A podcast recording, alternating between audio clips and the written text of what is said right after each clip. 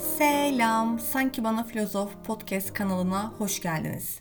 Bugün bilim felsefesi üzerine sohbet edeceğiz. Konuya giriş yapmadan önce bilimin ne olduğunu sorgulayalım istedim. Günlük yaşantımızda çok sık olmasa da duyduğumuz bir kelime.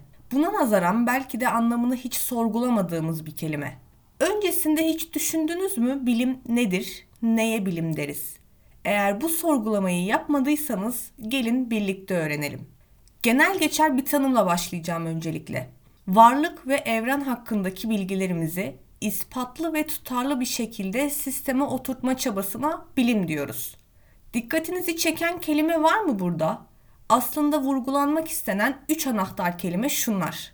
İspat, tutar ve sistem. Dünyanın neresinde olursanız olun, bilginin ispatlanabilir ve tutarlı bir şekilde sistem üzerine oturtulmasıdır bilim. Bilimin ne olduğunu oldukça aydınlığa çıkaran bir tanım Bacon'dan geliyor.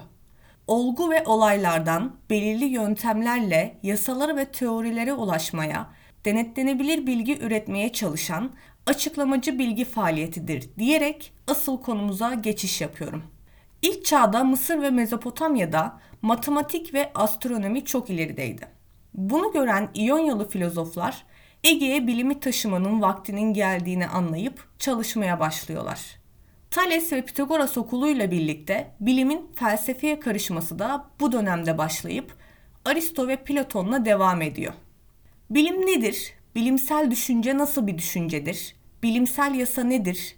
Bilimsel yöntemin yapısı ve işleyişi nasıldır gibi sorular bilim felsefesinin sorularıdır.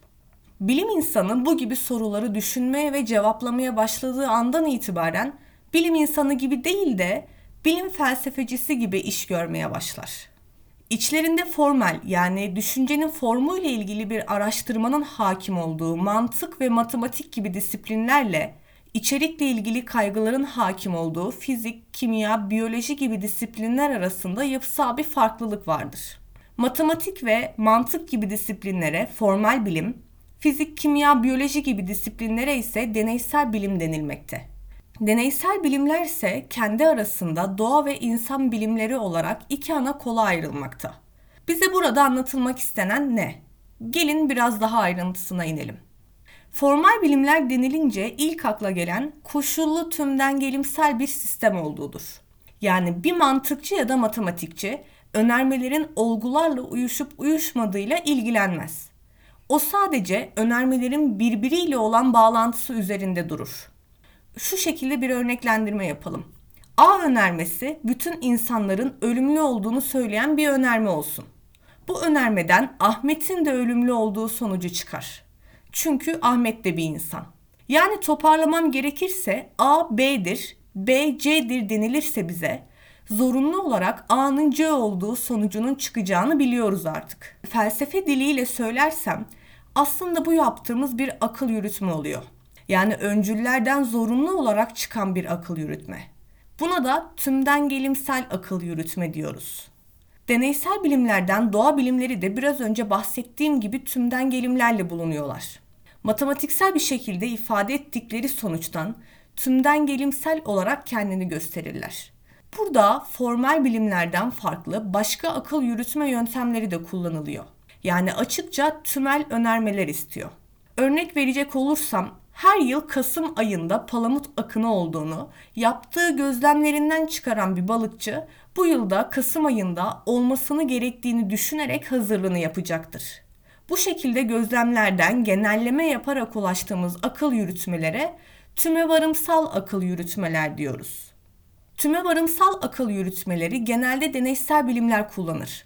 Ama mantıksal bakımdan geçerli bir akıl yürütme değildir. Deneysel bilimler yönteminin belli başlı adımları var. Bunlardan ilki gözlem. Gözlem bilimsel araştırmanın konusuyla ilgili problemin ortaya konması ve soru sorulmasını mümkün kılan veri toplama etkinliği. Bir diğeri varsayım. Varsayım, yeterli sayıda yapılan gözlemlerin sonucunda ortaya konulan problemin çözümü için geçici bir açıklama sunulması etkinliği. Varsayıma başka yönden baktığımızda da henüz doğruluğu test edilmemiş ya da sınanmamış iddiada diyebiliriz. Son olarak da doğrulamadan bahsedelim. Yine gözlem veya deney yaparak elimizdeki önerinin doğruluğunu sınama işlemidir doğrulamada. Burada kısaca deney ve gözlem arasındaki farka da değinmek istiyorum. Gözlemde gözleyen akışa müdahale etmeden olayları izler. Deneyde ise deney yapan onları yapay olarak üretir. Yani akışa müdahale eder. Örneklendirmek daha açıklayıcı olacaktır. Mesela gök cisimlerinin hareketlerini ancak gözlemleriz. Ama bir cismin su üzerinde nasıl kaldığını anlamak için her ortamda deney yapabilme şansımız vardır. Son olarak bilimin değerinden bahsedelim. Aslında burada üç farklı ayrım yapılıyor. Pratik değer, entelektüel değer ve ahlaksal değer. Bilimin pratik değeri dendiğinde aslında hayatımıza sağladığı yararlar ya da zararlar aklımıza gelmeli. Bireysel veya toplumsal olarak gündelik yaşantımızdaki konforumuzu ve rahatlığımızı sağlamada oldukça etkili olduğunu görüyoruz. Aristo'nun da dediği gibi insan doğası gereği bilmek isteyen bir canlıdır.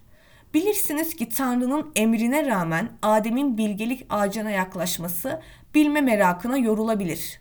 İnsanın bu merakı cennetten kovulma yönünde tarihi bir zarar verdiği gibi bu merak sayesinde özgürleştiği ve gerçek anlamda insan olduğu da aşikardır. Bilimin ahlaksal değeri ise insanın kendi karakter özelliklerine atıfta bulunuyor.